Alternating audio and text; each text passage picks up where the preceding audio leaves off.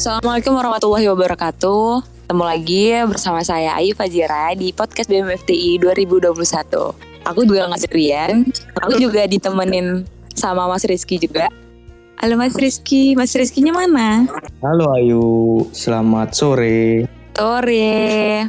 Nah, kita nggak nggak nggak perlu yang lama-lama banget gitu lah ya. Uh, kita kedatangan bintang tamu dari Iptek, yaitu koornya ya. Halo Sandi, Mas Sandi. Ya, halo Bayu, Mas Rizky. Mungkin sebelum kita masuk ke uh, inti pembicaraan kita, mungkin Sandi bisa perkenalin diri dulu biar para pendengar kita kenal Sandi juga. Oke, baik sebelumnya perkenalkan saya Sandi Aulia Marif. Saya salah satu mahasiswa teknik elektro, saya angkatan 19. Nah, alhamdulillahnya di tahun ini saya diamanahi sebagai Ketua Departemen dari Ilmu Pengetahuan dan Teknologi Badan Eksekutif Mahasiswa Fakultas Teknologi Industri. Jadi Sandi guys itu koor dari IPTEK di BEM FTI 2021. Nah, IPTEK itu tuh apa sih? IPTEK ngapain juga? Oke, baik. Kalau untuk IPTEK sendiri itu sebenarnya uh, suatu departemen ilmu pengetahuan dan teknologi. Nah, terkhusus untuk IPTEK ini yang sebelumnya podcast sebelumnya adalah Mikat ya, minat dan bakat itu membahas tentang non akademik. Nah, untuk IPTEK sendiri ini berfokus pada akademik di mana perlombaan-perlombaan yang berhubungan dengan akademik nanti uh, bisa difasilitasi oleh IPTEK seperti itu. Wah sudah ada bidang-bidangnya sendiri ya, kayak sudah kayak ada bidang-bidangnya sendiri di BEM nih. Ada untuk akademik, ada yang non akademik, dan sekarang kita pembahasannya untuk yang akademik gitu. Ya tentu pasti kita juga sesuaikan dengan kebutuhan mahasiswa gitu, karena mahasiswa kita juga bukan hanya banyak yang senang yang kemarin mungkin olahraga dan seni, sekarang kita juga ingin memfasilitasi untuk kawan-kawan yang suka tuh di bidang akademik. Terkhusus nanti mungkin yang pengen-pengen ikut lomba ini sih kita bakalan bahas tentang mungkin Mas Andi bisa kasih tahu nanti perlombaan tahunan yang ada di baik Indonesia, lingkup UAD ataupun dari fakultas kita ada tidak gitu. Siapa tahu mahasiswa kita ada yang pengen ikut gitu. Benar sekali. Nah, mungkin para pendengar eh, nggak uh, sabar lagi menunggu. Untuk materi kita ini kita bakal bahas tentang pengenalan perlombaan tahunan dan terkhusus untuk mahasiswa FTI. Ya, mungkin dari Sandi sendiri mau ngejelasin nih apa aja sih yang ada di lomba tahunan kali ini? Ya untuk om, lomba tahunan kali ini itu sebenarnya adalah perlombaan yang diselenggarakan oleh uh, secara nasional ya oleh Kemendikbud ataupun lembaga-lembaga lainnya seperti ya itu nanti khusus untuk anak-anak teknik informatika kemudian anak-anak komunikasi dilanjutkan dengan PKM yang notabene semua prodi insya Allah bisa gitu mengikuti PKM ini. Lalu ada PHP 2D. PHP 2D ini lebih ke pemberdayaan masyarakat. Nanti kita terjun ke dalam masyarakat. Kemudian ada lagi KBMI. KBMI ini merupakan kompetisi bisnis ya untuk mahasiswa Indonesia yang diselenggarakan oleh Kemendikbud seperti itu. Ditambah lagi untuk anak-anak yang lainnya adalah FFMI nih. Ini adalah Festival Film Mahasiswa Indonesia. Seperti itu Mbak Ayu. Wih menarik. Pertama pengen tak bahas nih boleh nggak Mas Andi? Pertama terkait yang gemastik mungkin. Tadi kan tentang anak-anak informatika ya. Betul. Nah, kita kan salah satu mahasiswa kita ada yang dari impor teknik informatika. Ini mungkin bisa di spill dikit kan gitu. Bisalah lebih jelasnya ini kapan diselenggarain atau tingkatannya gimana atau syarat-syaratnya gimana tuh mas kalau mau ikut tuh iya tuh okay. aku informatika pengen denger nah Ayu itu informatika tuh oh iya Mbak Ayu juga informatika ya iya, oke okay.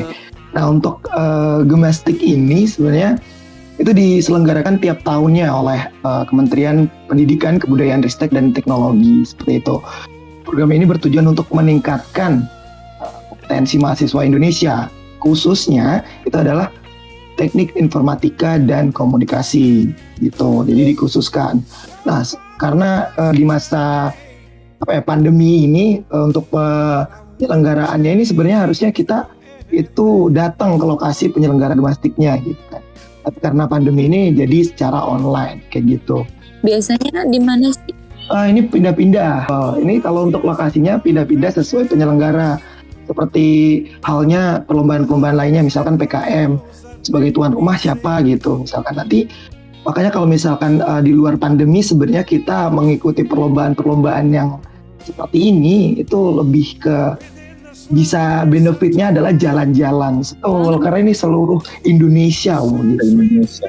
Benar, benar itu sih yang di asik, asik sekali sih kalau ikut lomba sambil bisa jalan-jalan pengalamannya makin bertambah tadi kan game mastik yang dilombain apa sih mas Ah, untuk cabang lomba dari gemastik ini banyak banget, Mas Rizky. Kami bilang tadi bahwa gemastik ini memang terkhusus untuk anak-anak informatika gitu. Cuman tidak menutup kemungkinan untuk orang uh, prodi-prodi lainnya dalam mengikuti gemastik ini. Nah, untuk yang tahun 2021 ya, ini uh, menggelar 11 cabang perlombaan gitu untuk domestik ini. Yang pertama adalah pemrograman tadi, yang kedua keamanan cyber atau cyber security, kemudian data mining, penambangan data gitu penambangan data ini oh sekarang tuh banyak tuh anak-anak miner-miner tuh kan eh, kripto-kripto uh, seperti itu ya. Benar. itu banyak sekali sekarang untuk uh, harga Bitcoin pun sekarang cukup uh, mahal sekali. Itu sangat luar biasa. Ini mungkin uh, bisa menjadi peluang ke depannya. Kemudian yang keempat adalah desain pengalaman pengguna. Ya, maksudnya UX design. Ini anak-anak informatika oh, saya pikir udah familiar banget dengan ini gitu. Ayo tahu nggak yuk? Tahu nggak? Nah, UX design. Nah itu tadi itu tahu kayak penambangan data oh. dan ada kriptografi itu dipelajarin di informatika sendiri apalagi terkhusus di semester 5 ada lagi yuk masih banyak tadi 11 loh masih banyak ini masih empat baru empat yang kelima ada animation nah animation ini biasanya biasanya menggunakan software-software 3D maupun dua dimensi gitu. Nanti kan bertema ya, setiap perlombaan itu nanti bertema dan teman-teman disuruh membuat uh, sesuai kreativitas teman-teman gitu. Lanjut untuk nomor 6 itu adalah Smart City. Ini adalah uh, terobosan ini sebenarnya bisa bekerja sama dengan anak-anak uh, elektro ya mungkin karena Smart City ini menggunakan mungkin kecerdasan buatan yang pemrogramannya mungkin dibikin anak-anak informatika dan untuk hardware-nya bisa di anak-anak uh, di lain elektro gitu. Mungkin bisa gitu. collab nanti sama Mas Sandi gitu. Boleh, boleh. Ya nanti mungkin kayaknya kita bisa collab ya untuk Smart City. Betul sekali. Aduh, informatika banget ini, gimnastik. Ya. Oke, selanjutnya adalah yang ketujuh. Teman-teman itu ada karya tulis ilmiah, tapi ini khusus untuk TIK gitu. Karya tulis ilmiahnya yang berhubungan dengan teknik informatika dan komunikasi gitu. Kemudian lanjut ke nomor 8 yaitu pengembangan perangkat lunak. Nah, software development ini yang saat ini banyak sekali uh, saya temui ya, khususnya untuk freelancer-freelancer di dunia itu banyak sekali yang berkecimpung di software development. Selain itu bisa dilombakan ya, itu juga nanti bisa mendapat penghasilan buat teman-teman. Selain dilombakan, udah lomba, udah dapat piagam, dapat uh, pengalaman, kan? nanti bisa dapat dada sekalian dapat jalan-jalan pula. banyak banget sih bonusnya. Bonus memang kalau untuk perlombaan dikti itu memang eh, sangat-sangat menjanjikan. Untuk yang ke-8 selanjutnya adalah hmm, yang ke-9 nih, Piranti Cerdas Sistem Benam atau Internet of Things. Nah, untuk di tahun-tahun terakhir 2019 itu mulai adanya Internet of Things itu sangat digandrungi untuk setiap uh, pemuda-pemuda Indonesia saat ini, Pak. Untuk yang ke-10 ini ada pengembangan aplikasi permainan, game development. Nah, teman-teman yang suka nge-game yang di informatika bisa tuh bikin game sendiri ya kan dan dilombakan di Gemastik ini. Itu bisa dari uh, apa? Bisa dari UE4 ataupun Unity gitu. Tuh. Nah, itu menarik tuh Perasaan ada ada juga kan yang skripsinya buat aplikasi games tuh. Sambil lomba, sambil didanai, sambil skripsi ya Pak ya gitu. Menarik sekali, luar biasa kan. Daripada gabut cuma dibuat skripsi, nggak ada salahnya ikut lomba juga. Apalagi sekarang tuh dari kampus Merdeka ya itu sudah memberikan rekognisi seperti itu untuk mata kuliah yang berkaitan dengan perlombaan yang diikuti itu sangat harusnya memicu teman-teman ke depannya adalah mengikuti perlombaan-perlombaan ini. Benar sekali. Selanjutnya yang ke-11 nih yang terakhir nih pengembangan bisnis TIC ya, ICT Business Development. Berbau bisnis ya kan FTI juga entrepreneur yang digaungkan ya. Oh ya, ini udah 11 ya tadi. Pilihan yang bisa dipilih oleh anak informatika, oleh anak uh, Luar biasa. informasi lainnya gitu. Luar biasa sekali di gimnastik. Ini gimnastik tuh per tim atau per individu, Mas? Nah, ini untuk per tim. Jadi ya, jadi menyusun tim dulu. Karena memang uh, melihat dari divisi-divisi yang dikembangkan tadi itu membutuhkan banyak tenaga ya, sehingga diperlukannya tim untuk maju. Tenaga dan pikiran sih, pikiran juga ya. Betul sekali. Nah, tapi ada beberapa yang nggak tahu loh tentang info ini. Nah, untuk lihat info-info kayak ada lomba gimnastik ini di mana sih, Mas Andi? Uh, bisa ditulis saja mastik.kemendikbud.go.id. Itu udah langsung semuanya keluar di situ. Mulai dari panduannya seperti apa nanti bisa diakses di situ. Uh, mudah sekali berarti mencari infonya. Uh, aku dulu tuh nggak tahu kayak gitu, jadi mungkin dari sini tuh jadi lebih tahu. Nah, kan masih ada lagi tuh lombanya. Mungkin dari Sandi sendiri bisa jelasin lagi dong. Boleh dong. Tadi ada ada PHP 2D kalau nggak salah. Nah, itu PHP 2D kita bahas satu-satu lah ya, Mas ya. Oke, untuk PHP 2D sendiri tuh sebenarnya singkatan dari Program Holistik Pembinaan dan Pemberdayaan Desa. Dan untuk tahun ini alhamdulillah BMFTI itu salah satu lolos didanai dan akibat dari uh, Kemendikbud untuk menyalurkan dana hibahnya ke masyarakat gitu untuk memberdayakan sebuah desa. Tepatnya di Desa Ngargosari seperti itu. Alhamdulillah PHP 2D kita lolos pendanaan. Di FTI juga ada dua tim kalau nggak salah ya. Dari IMM FTI sama BEM FTI. Ini pres- prestasi yang luar biasa. Harapannya organisasi lain, mungkin himpunan-himpunan nih tahun depan bisa ikut. Betul sekali. Nah, Mas Rizky sama Sandi kan juga eh, ikut PHP 2D kan. Mungkin eh, buat teman-teman yang nggak tahu PHP 2D itu bisa dong eh, di-spill dikit ngapain sih di PHP 2D itu? Kalau dari tim uh, BMFTI sendiri untuk PHP 2D-nya itu pertama adalah mencari permasalahan dulu yang ada di desa tersebut ya kan. Kemudian kita mencarikan solusi dan meningkatkan apa yang sudah ada. Jadi nanti jatuhnya adalah seperti judulnya tadi bahwa pemberdayaan. Kita memberdayakan masyarakat uh, di lokasi untuk agar bisa meningkatkan pendapatan itu kalau untuk dari PHP 2D BMFTI yang saya ikuti seperti itu. Ya hampir sama di IMM FTI. Saya juga kebetulan ikut yang di IMM FTI. Walaupun saya anak BEM tapi ya kebetulan juga di IMM ya sama-sama lah. Gitu. Untuk ya yang seperti yang disebutin Mas Andi benar, kita mencari permasalahan apa yang dibutuhkan, apa yang kiranya bisa kita kembangkan gitu. Terus eh, yang keuntungan lain ketika kita ikut PHP 2D itu kalau di prodi saya ya, di prodi teknik kimia itu bisa direkognisi 12 SKS. Jadi ada beberapa mata kuliah yang bisa dikonversikan. Kita nggak perlu kuliah gitu. Ada beberapa yang udah bisa gitu. Mungkin di prodi Mas Andi ada atau enggak gitu. Kalau untuk di saya sendiri tuh dapatkan 10 uh, rekognisi ya. Uh, 10 SKS, tapi dengan rekognisi KKN juga.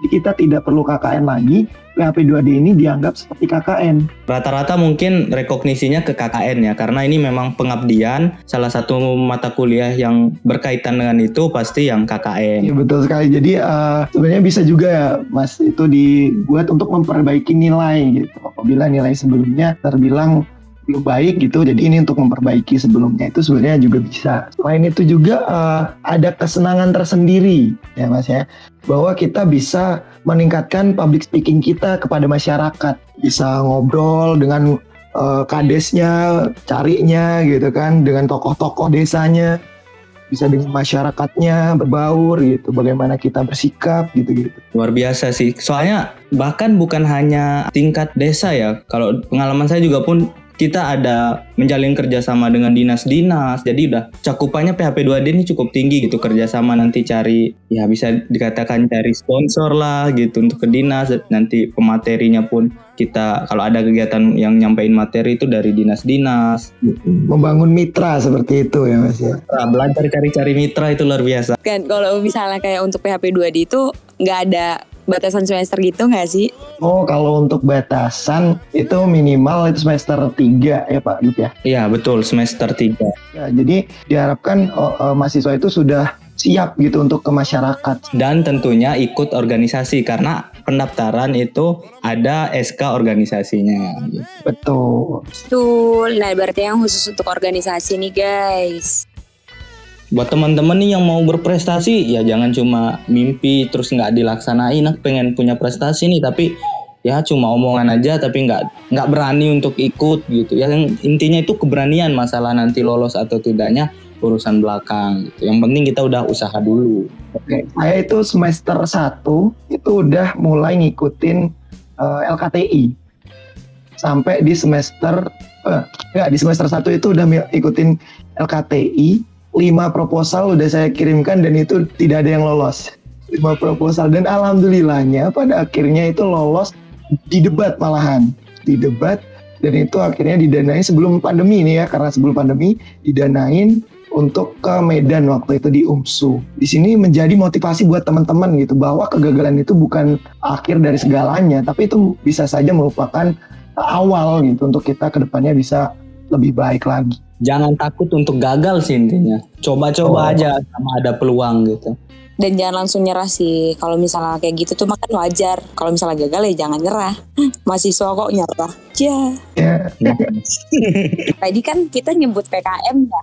Nah, mungkin bisa deh dijelasin ya PKM. Menarik ini soalnya PKM. sangat menarik ini Pak. Karena memang eh, untuk PKM ini merupakan eh, apa ya perlombaan yang bergengsi ya. Setiap universitas itu mengirimkan dan dari judulnya aja dari namanya aja program kreativitas mahasiswa. Di sini mahasiswa itu dituntut untuk eh, berkreativitas melalui ilmunya masing-masing. Tapi tidak menutup kemungkinan juga teman-teman itu bisa berkolaborasi Sebelum kita bahas apa aja sih lomba di eh, kategori lomba di PKM, kemarin kalau tidak salah kita juga ikut PIMNAS ya dapat Alhamdulillah kalau nggak salah itu kita universitas swasta nomor satu ya di PIMNAS. Betul. Kita peringkat 23 nasional kalau nggak salah yang saya lihat di Mm-mm. UAD peringkat 30 23 nasional dengan, eh, dengan peringkat satu universitas swasta gitu. Terus satu medali perak dan dua juara favorit. Alhamdulillah sih prestasi yang luar biasa. Semoga tahun depan bisa ditingkatkan lagi gitu. Amin. Ya. Hmm. Tuh, untuk tahun ini itu sekitar 28 proposal, Mas Rizky yang didanain. Yang masuk eh, PIMNAS itu yang eh, menjadi delegasi dari kita ya itu berapa ya? 6. 6 ya Pak? Iya iya. Mas Andi juga salah satunya ya. Betul, Alhamdulillah tahun ini menjadi salah satu yang didanai, didanai aja. Tidak untuk ke PIMNAS belum, belum saatnya. Insya Allah lah tahun depan. Amin, insya Allah. Kemudian eh, untuk PKM ini juga sebenarnya eh, bidang penyelenggaranya itu banyak sih, nggak cuman Kemendikbud. Kita di perguruan tinggi Muhammadiyah dan ICF pun juga ada PTMA itu menyelenggarakan lomba PKM ini. Gitu. Terus untuk cabang bidang-bidang lombanya apa aja sih Mas? Oke, untuk PKM sendiri itu secara garis besar ya itu ada lima bidang. Seperti apa untuk yang lima bidang?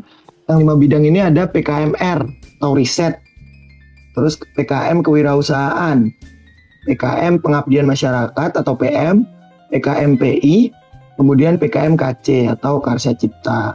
Gitu. Dan selanjutnya PKM gagasan futuristik, dilanjutkan dengan PKM AI, dan PKM GT gagasan tertulis. Biasanya nih yang FTI banget yang bidang riset gitu, kewirausahaan. Kalau untuk FTI yang rata-rata ya diikutin itu yang bidang benar yang riset, kewirausahaan, pengabdian masyarakat pun juga ada pak. Diikuti. Iya, iya. Kemudian yang paling sering dan banyak itu di KC, saya cipta. Jadi men- menghasilkan sebuah produk atau prototipe yang bisa diaplikasikan ke dalam masyarakat. PKM juga bisa dikonversikan nggak atau direkognisi nggak? Betul, PKM juga bisa dikonversikan atau direkognisi ke dalam mata kuliah yang berkaitan tentunya. Wih, mantap sekali ya. bahkan bisa kalau misalkan judul PKM-nya itu berkaitan dengan teman-teman gitu program studi teman-teman bisa menjadi judul skripsi Ini yang disebut menyelam sambil minum air lah ini. iya minum air sambil nangkep ikan ya pak ya iya Iya, nangkep, nangkep ikan lagi. Wih, mantep kali dapat bonus yang berkali lipat. Rata-rata memang ya di Universitas Ahmad Dahlan memang untuk PKM ini peminatnya cukup luar biasa sih. lagi di untuk di apa kurikulum baru ini juga ada ya pak ya namanya Kapitas Rekta di situ. Itu mengharuskan mahasiswanya untuk uh, membuat proposal. Jadi mau nggak mau kalau mau dapet nilai ya harus punya proposal. Aku mendengarkan banget soalnya baru tahu sebegitu banyaknya lomba-lomba. Dan banyak banget yang bisa diikutin. Siapa tahu nanti gabut kan ya ikut ini gitu daripada cuma nongkrong keluar gitu. Setidaknya adalah salah satu gitu Mbak Ayu yang diikuti yang disebutin tadi Mas Andi. Tapi masih ada loh yang belum disebut belum dijelasin tadi. Nah, untuk yang terbaru itu ada pak ada lagi itu inovasi inovasi untuk mahasiswa innovation apa ya lupa bu innovation talent kayaknya nah itu eh, teman-teman ino- yang memiliki inovasi bisa tuh diajukan proposal nanti itu lebih singkat sih untuk prosedurnya lebih singkat proposal kemudian nanti didanai terus pelaporan sudah seperti itu jadi eh, dananya tadi untuk mengembangkan penelitian itu Luar biasa. Itu dikti juga. IT juga Memang hebat dikti. Memang bidang mereka ya untuk ngasih Betul. Sebenarnya tidak hanya itu tadi, eh, tidak ada enam ini tadi pak. Ada juga eh, LKTI kayak gitu. Itu kan ada juga yang di langsung dinaungi oleh Dikti. Kemudian eh, PKMI, ASMI, PWMI kayak gitu. Itu lebih luas lagi sebenarnya cakupannya. Itu lebih ke ma- apa wirausaha kalau itu.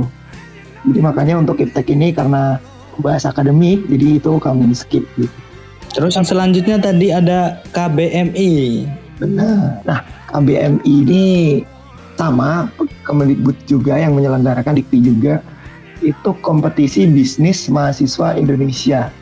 Jadi teman-teman yang sudah memiliki usaha gitu ya, misalkan punya usaha atau bisnis selama minimal ya ini ada persyaratannya itu minimal tiga bulan. Menarik sih apalagi tentang bisnis ya. Kalau tidak salah di KBM KBMI ini mahasiswa FTI juga ada yang lolos. Soalnya teman saya kebetulan dari teknologi pangan dan tek- teknik industri ada yang lolos gitu.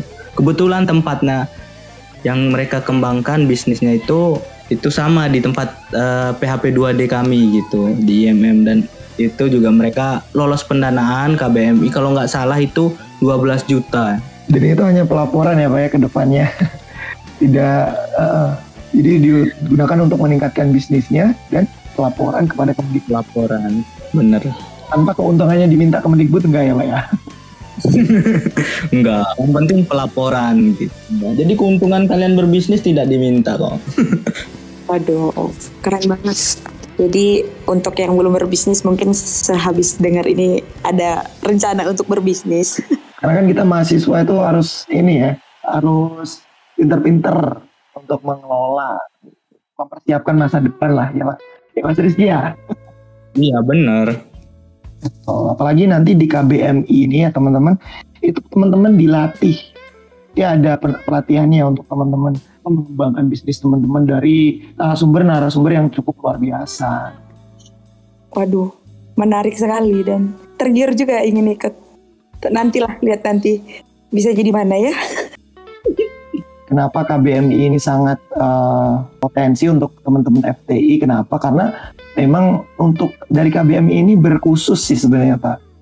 Berkhusus pada inovasi iptek. Inovasi iptek, yang pengetahuan dan teknologi, kemudian teknologi-teknologi yang terbarukan saat ini gitu, yang terbaru gitu. Gitu. Jadi di situ makanya mahasiswa FTI harus nih mengikuti Harus. KBMI ini. Iya. apalagi contoh-contoh yang sudah di ini kan tadi kan udah ada mahasiswa kita yang udah ikut lolos pendanaan dan harusnya tahun depan lebih ditingkatkan lebih banyak yang ikut lebih banyak yang lolos pendanaan Mungkin Mas Rizky udah pernah dengan tentang Simon Cori? belum belum apa itu Simon Cole? Belum ya. Simon Cori itu smart system untuk hidroponik gitu, penanaman hidroponik. Itu keluaran salah satu jebolan dari sini, dari perlombaan-perlombaan ini. Sekarang itu harganya itu mencapai sampai 400 juta gitu, 300 juta. Luar biasa. Untuk harganya. Makanya ini memang awalnya itu sebuah ide yang biasa gitu kan. Terus diperlombakan dan akhirnya menjadi sebuah paten. Itu untuk Simon Kori itu contohnya. Cara nggak langsung istilahnya tanpa modal nggak sih? Iya, karena orang-orang yang ingin berbisnis itu rata-rata kan nggak punya modal tuh, punya ide doang tapi nggak bisa dilaksanain karena nggak punya modal. Nah ini kesempatan ikut lomba-lomba kayak kayak ini, terus dapat pendanaan ya langsung. Mm, fasilitasi Benar sekali. Ada uang pendaftarannya nggak? oh nggak ada nggak ada jadi hanya mengajukan proposal bahkan bahkan ya untuk di Wadi sendiri teman-teman yang tidak lolos PKM itu mendapatkan kalau nggak salah untuk tahun ini ya itu 300 ribu mengupload saja upload proposal saja Eh, enak banget sih, nggak ada salahnya kalau nggak ikut. Eh nggak ada salahnya kalau nggak ikut. Nggak ada salahnya kalau ikut. Yang tadi yang satu ada ada tadi ada lima ya. Yang satunya satunya yaitu FFMI apa itu FFMI ya? ya F F itu Festival Film Mahasiswa Indonesia Dunia perfilman ini. betul ini FFMI ini sama Kemendikbud juga dan kegiatan ini sebenarnya diharapkan teman-teman tuh bisa menggunakan media film sebagai penyebaran informasi yang bermanfaat Jadi lombanya ini biasanya ada ada temanya ya. betul setiap lombanya itu bertemakan Menarik sih Ma. untuk film juga saya rasa mahasiswa FTI banyak tuh yang jadi konten kreatif gitu. Konten kreator. kreator. Mungkin itu aja eh, Mbak Ayu dan Pak Rizky ada lima tadi, satunya nyempil yang terkait dengan inovasi talent. Dan yang lainnya masih banyak banget sebenarnya untuk yang tahunan dari Kemendikbud itu luar biasa banyak sih. Cuman yang FTI banget ya ini. Ya harapannya dengan adanya podcast ini kawan-kawan mahasiswa FTI khususnya bisa lebih termotivasi nih. Tinggal cari tahu dan harus harus sih harus ikutlah. Benar. Iya karena memang eh, menambahkan sedikit terkait dengan lomba-lomba ini. Kalau teman-teman itu luarannya banyak, itu uh, sangat-sangat beda. Tapi Teman-teman bisa punya HKI, nanti ke depannya punya jurnal tadi, punya paten sederhana, bisa punya bahkan punya paten. Itu menambah poin plus lagi buat teman-teman. Contoh yang PHP 2D juga ada HKI-nya gitu. Banyak. Banyak yang kita HKI-in. Jadi adalah kita punya karya lah bisa dikatakan. Gak kerasa ya guys pembahasan kita kali ini. Seru soalnya. Apalagi bahas-bahas tentang lomba-lomba yang benefitnya banyak juga ke kita. Sepertinya memang konten podcast hari ini cukup panjang ya daripada episode-episode sebelumnya. Ini kan udah mau di penghujung acara nih. Mungkin eh, dari Sandinya sendiri eh, ada kata-kata untuk buat eh, mahasiswa FTI. Oke. Ya kalau untuk eh, saran aku ya dari seluruh perlombaan ini yang memang teman-teman harus mencoba gitu adalah gemastik dan PKM. Itu sih. Karena memang dari sini itu bisa berkembang lagi. Contoh, misalkan teman-teman eh, lolos pendanaan PKM gitu. Nah, PKM tentang pengabdian masyarakat. Nah, teman-teman itu bisa eh, meluaskan lagi untuk ke gemastik misalkan. P- eh, PKM pengabdian masyarakat itu kita tidak hanya untuk mengembangkan masyarakatnya aja loh, tapi kita juga bisa membuat sebuah produk gitu. Nah, ketika produk itu jadi, teman-teman bisa ngikutin ke gemastik dan bahkan PKM PKM ini juga bisa diikutkan lagi ke PTMA yang bisa eh, PKM yang diselenggarakan oleh PTMA. Jadi simpulannya adalah teman-teman wajib mencoba untuk PKM dan gemastik seperti itu. Ya terima kasih buat Sandi, terima kasih juga buat Mas Rizky selalu menemani aku di setiap podcast BEM kita. Siap, Ayu. Terima kasih partnerku.